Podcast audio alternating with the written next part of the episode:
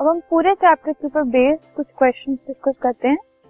पहला क्वेश्चन है which of the following pairs will give displacement reactions कुछ pairs given है हमें।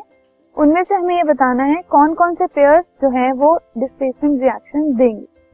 तो सबसे पहले है NaCl solution and copper metal ठीक है? तो इस केस में जो मेटल है वो है सोडियम और इसमें है कॉपर कॉपर मेटल और सोडियम मेटल में से कॉपर कम रिएक्टिव है तो वो सोडियम को डिस्प्लेस नहीं करेगा। So it will not give displacement reaction फिर है MgCl2 और एल्यूमिनियम मेटल एल्यूमिनियम मेटल को Mg को डिस्प्लेस करना है, लेकिन एल्यूमिनियम मैग्नीशियम से कम रिएक्टिव है सो ये भी डिस्प्लेसमेंट रिएक्शन नहीं देंगे।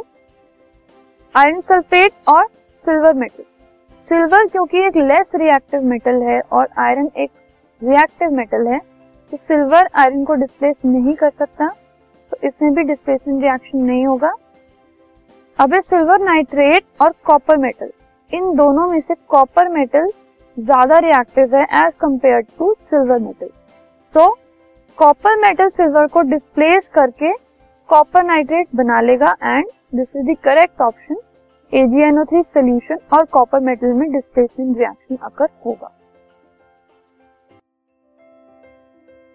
This podcast is brought you by hub hopper Shiksha Abhiyan अगर आपको ये पॉडकास्ट पसंद आया तो प्लीज़ लाइक शेयर और सब्सक्राइब करें और वीडियो क्लासेस के लिए शिक्षा अभियान के यूट्यूब चैनल पर जाएँ।